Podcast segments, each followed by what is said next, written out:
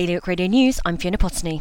The OneGov restructuring of Jersey's public sector three years ago has damaged children's mental health services, it's been claimed. After grilling the Directors General of Health and CYPES, politicians said there was a lack of clarity over who was in charge of the children's mental health service and an overload of bureaucracy that may be getting in the way of helping children and families in crisis. An official acknowledgement that some Guernsey policemen were wrongfully convicted of stealing during the occupation may not come until 2022.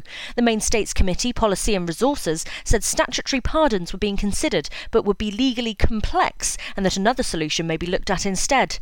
The open cell COVID lab at Jersey's airport is now staying until the new year. It was due to close today, but the contract was extended when pharmacies raised concerns over how commercial tests would be processed over the festive period. And the redevelopment of Guernsey's La Vallette bathing pools is nearing completion. You can see the latest images of the project in construction and find out more about all of these stories on bailiwickexpress.com. Your weather now showers and a chance of hail and a top temperature of 11 degrees. You're up to date with Bailiwick Radio News.